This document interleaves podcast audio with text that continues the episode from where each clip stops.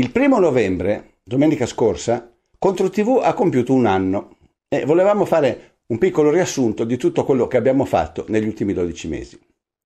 Innanzitutto vi racconto come è nata questa piattaforma, perché si tratta di un sistema assolutamente nuovo e indipendente che permette a chiunque di trasmettere in diretta da casa propria senza doversi appoggiare a piattaforme esterne come Facebook o YouTube. Tutto è nato da una telefonata che mi fece Giulietto Chiesa l'anno scorso, nell'estate del 2019. Mi chiamò e mi disse: Ma senti Massimo, ma qui le cose si stanno mettendo molto male. Ormai su YouTube e su Facebook siamo a rischio di censura continua. Dobbiamo stare attenti a tutto quello che diciamo, altrimenti ci cancellano i video. Non c'è un metodo alternativo per fare le nostre trasmissioni liberamente senza doverci appoggiare a queste piattaforme? Il metodo c'è, ovviamente, ma fare streaming utilizzando i server privati è molto molto costoso, perché ci vuole una banda enorme in uscita. Inoltre, se ti metti nelle mani di un privato, sei da capo a 15, perché questo privato ti può chiudere comunque, in qualunque momento. E così mio figlio e sua moglie si sono messi al lavoro, loro di professione progettano architetture web, e hanno messo in piedi questa piattaforma indipendente che utilizza un sistema misto di server dislocati e di collegamenti peer-to-peer. Questo, oltre ad avere dei costi contenuti, ti dà anche la tranquillità che nessuno ti possa chiudere.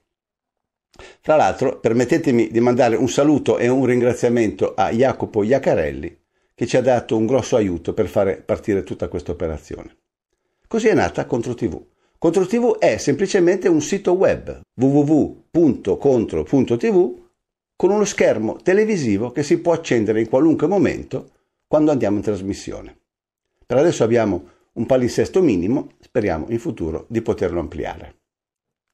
Tra l'altro c'è una cosa interessante che vi voglio dire. Dopo averlo creato per noi, mio figlio ha reso disponibile il sistema per tutti, nel senso che oggi chiunque può acquistare la piattaforma pronta per l'uso e iniziare le trasmissioni da casa propria come quando vuole.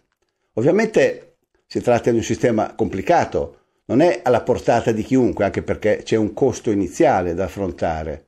Però tutti i videoblogger che producono regolarmente dei contenuti possono pensare di adottare questa piattaforma o già da adesso o comunque dal giorno in cui la censura di Facebook e YouTube si facesse insopportabile. Fra l'altro, la piattaforma che offrono loro è molto più completa di Contro TV perché include anche delle app per creatori di contenuti, opinionisti, insegnanti, per fare i webinar, ogni tipo di business online che vogliate mettere in piedi. Se siete interessati, andate sul sito paid2stream.com e trovate tutte le informazioni in merito. Naturalmente Paid2Stream vi offre anche l'assistenza per mettere in piedi baracche e burattini.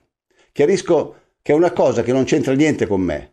È che dopo aver lavorato tutti questi mesi per mettere in piedi questo sistema, mio figlio è venuto da me e mi ha detto: Babbo, visto che adesso io l'ho fatto, posso anche venderlo a qualcun altro? E io ovviamente ho detto: Ma certo, più persone ci saranno che fanno quello che facciamo noi, e meglio sarà per tutti. Poi, una volta creata la piattaforma tecnica, c'è stata la scelta del nome, che non è stata affatto semplice perché praticamente tutti i nomi appena lontanamente utilizzabili er- erano tutti presi. Comunque alla fine abbiamo trovato contro TV e abbiamo scelto quello. Poi c'è stata la scelta del simbolo e lì si è scatenato un mezzo putiferio all'inizio per la questione dell'occhio. Ancora oggi c'è qualcuno che mi scrive e mi dice va bene, fate un ottimo lavoro, però quell'occhio lì massonico mi inquieta un po'.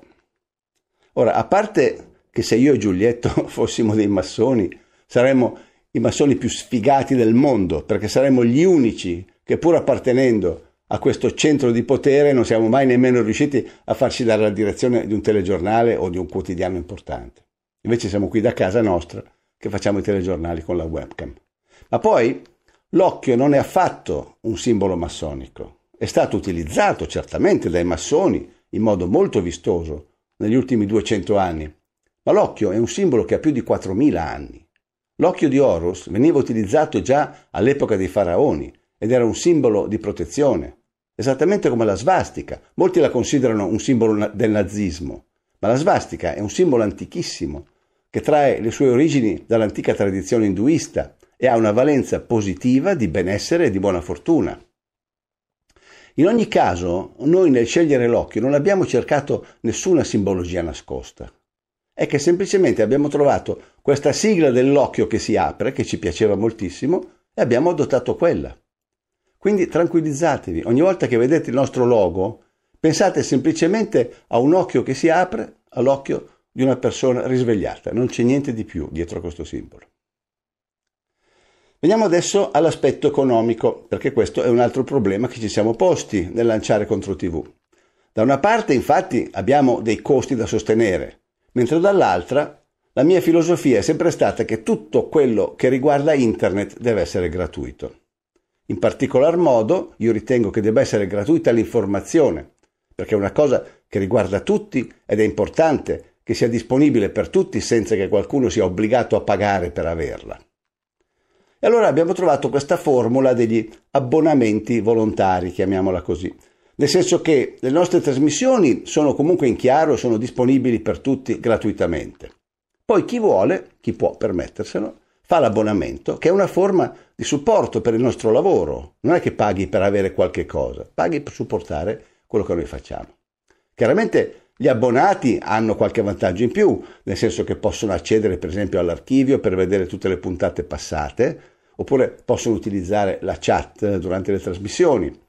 Però è chiaro che chi fa l'abbonamento lo fa soprattutto per darci un supporto di tipo economico. Qui approfitto per ringraziare di cuore tutti quelli che si sono abbonati nel corso di questo anno e che ci sostengono e che ci permettono di andare avanti e che ci danno anche molto sinceramente la voglia di continuare.